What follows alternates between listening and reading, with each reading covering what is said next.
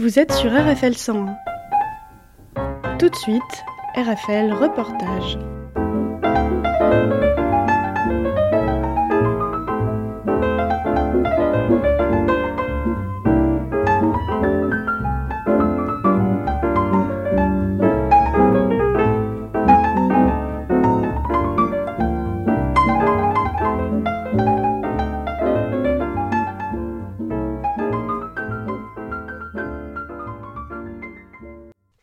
Bon, je suis à l'écoute de réflexions en compagnie de Monsieur le maire Emmanuel François qui va nous présenter, presque, qui va nous présenter le conseil, les grandes lignes du conseil municipal qui va se passer le 8 février. Donc d'abord, il y a l'administration générale, c'est la modification, c'est une création d'une délégation. Oui, il y a une délégation qui va se créer, notamment sur l'informatique, sur la transition informati euh, informatique, sur la cybersécurité, et on a trouvé que c'était extrêmement important euh, vu les attaques que certaines institutions ont eues en 2022. Mhm. Donc euh, ce conseil qui va aborder aussi les budgets, le conseil municipal va dépasser, ça va être au-delà de, de deux heures, trois heures habituelles. Oui, probablement parce qu'il y a ce qu'on appelle un débat d'orientation budgétaire. C'est-à-dire qu'avant de voter un budget primitif, un budget pour l'année 2023, qui sera voté le 22 mars, on a euh, la présentation de ce qu'on appelle un rapport d'orientation budgétaire qui est envoyé à la préfecture et qui sera débattu en conseil municipal. C'est ce qu'on appelle un débat d'orientation budgétaire et ça devrait nous prendre un peu de temps, effectivement. Mhm. Euh, Donc euh, euh, ce budget, il y a des économies et il y a aussi des travaux conséquents pour faire des économies. Il y a la transition énergétique qui demande un investissement. Comment, comment vous allez aborder tout, tout, tout ce chantier-là? Alors, il y a plusieurs, il y a plusieurs, euh, il y a- plusieurs choses. hein. Il y a effectivement les investissements, mais sur euh, le débat d'orientation budgétaire, c'est des, des grandes lignes. hein. On s'inscrit dans la ville en transition, on s'inscrit toujours, et on l'a dit euh, depuis le début de notre mandature, vers l'enfance, la jeunesse, les aînés. Ça, pour nous, ça représente un engagement pour l'avenir. Euh, on s'occupe bien sûr de la tranquillité publique, pardon, de l'investissement citoyen avec euh, la réalisation et la mise en place d'un budget euh, participatif, euh, euh, donc accessible à tout le monde, de la solidarité, on, ça ne manque pas, hein, notamment par l'augmentation des subventions de nos centres communaux d'action sociale, notamment par un engagement vis-à-vis du secteur associatif qui reste inchangé, voire peut-être en fonction de, de- de- de projets présentés, on pourra abonder euh, davantage de, financement. Ensuite, par euh, un comité d'insertion et, et de l'avenir euh, mettre en- mis en place, et un club entreprise qui permettra peut-être un mécénat pour notre tissu associatif notamment, et pas que.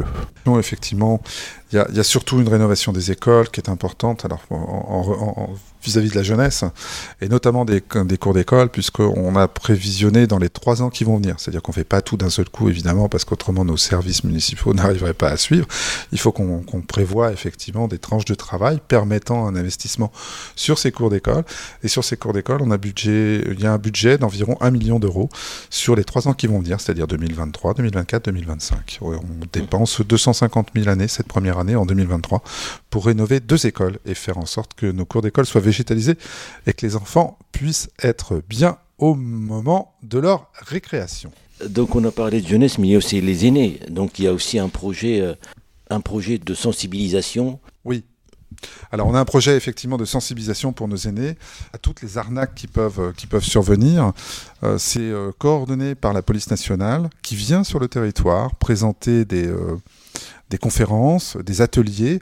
Alors toutes les arnaques, elles sont de toutes sortes. hein. Vous le savez, elles peuvent être euh, par internet, elles peuvent être téléphoniques, elles peuvent être par courrier, ou alors par démarchage à domicile, parce qu'il y a souvent des faux agents avec des faux papiers d'identité qui viennent à domicile euh, pour vous vendre euh, quoi que ce soit ou vous proposer des avantages qui ne viendront jamais.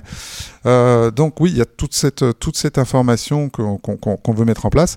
Et euh, j'en profite d'être au micro pour en faire euh, une pub importante, et parce que ça n'est pas simplement pour les personnes âgées, mais c'est aussi pour les personnes vulnérables.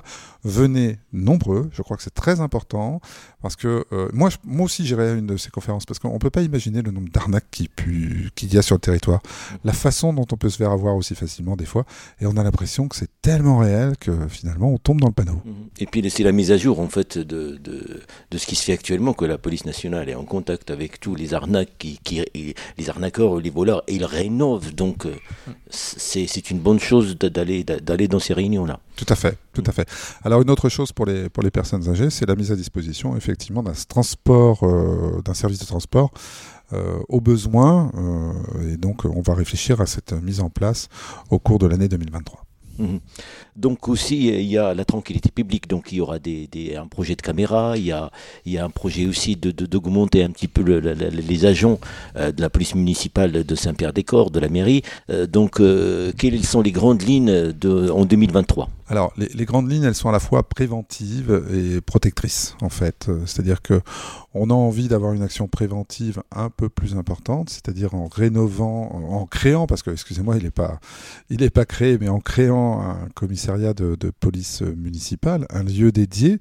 Donc, ça sera une réhabilitation effectivement d'un bâtiment communal. Euh, c'est pour ça que je parlais de rénovation tout à l'heure et avec de l'accueil du public. Donc, euh, effectivement, voilà, les, les, les, policiers municipaux pourront recevoir des plaintes, recevoir des, des les, les, personnes qui sont dans des difficultés pour essayer de tenter de trouver des solutions. Et puis, euh, la, la, prévention, c'est aussi, euh, c'est aussi s'occuper de, de, de, nos médiateurs, c'est aussi euh, bien s'occuper de ce qu'on appelle la prévention spécialisée, qui est euh, aussi une compétence départementale.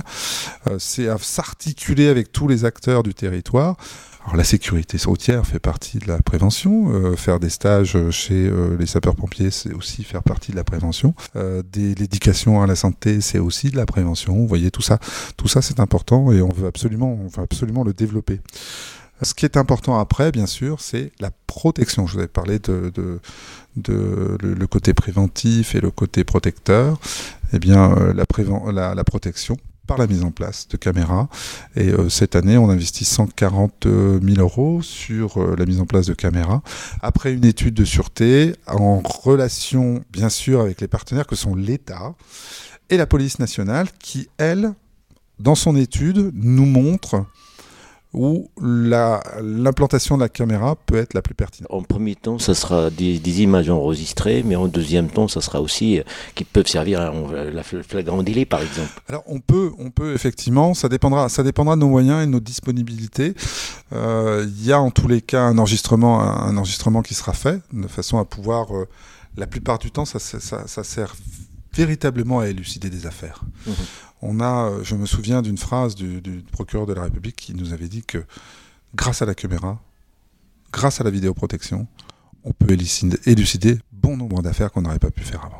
Mmh. Donc il y, a, il y a deux projets, ça, ça, je termine là parce que c'est un conseil qui est très très riche avec le budget d'orientation. De, de, avec donc il y a aussi le, le un projet participatif pour les, que les citoyens pour, proposent des projets Comment ça va se passer Alors, un budget par participatif, c'est la mise à disposition d'une somme, d'une somme financière, de façon à ce que les habitants, et je dis bien vraiment les citoyens, puissent s'emparer de, difficultés, euh, d'exposer des projets et de se dire tiens, ça serait bien qu'on ait par exemple des bancs publics euh, par ici, ou, qu'on ait une piste cyclable à cet endroit, ou, ou qu'on plante des arbres. voilà, tout ça, c'est ce qu'on appelle un budget participatif. Et donc ces, projets sont déposés euh, en mairie, soit par papier, soit par voie Internet. Ils sont euh, centralisés par notre cellule de communication et ensuite envoyés aux services de façon à ce qu'ils puissent étudier leur faisabilité. Une fois que les services ont étudié la faisabilité de ces projets, on les soumet au vote et on choisit parmi euh, ce qui a été, ce qui a été proposé. Ben ça, c'est les grandes lignes, mais après le détail, vous avez bien expliqué tout à l'heure comme quoi il peut, il peut y avoir une, une, petite évolution par rapport à la sélection, comment ça va se passer. Oui, évidemment, il y, a des, il y a des choix qui sont faits en fonction de la pertinence de certains projets. Euh, S'il y a quelqu'un qui vous dit, euh, nous on veut, on, on, veut construire une tour Eiffel au milieu de la place euh, de la mairie, ça va pas être possible évidemment. Enfin, mmh. j'exagère quand je dis mmh. ça, bien sûr. Mais en tout cas, merci Monsieur le maire suite à sa euh, conférence de presse pour préparer le, le, conseil municipal de demain, de 8 février. Mmh. C'est moi qui vous remercie.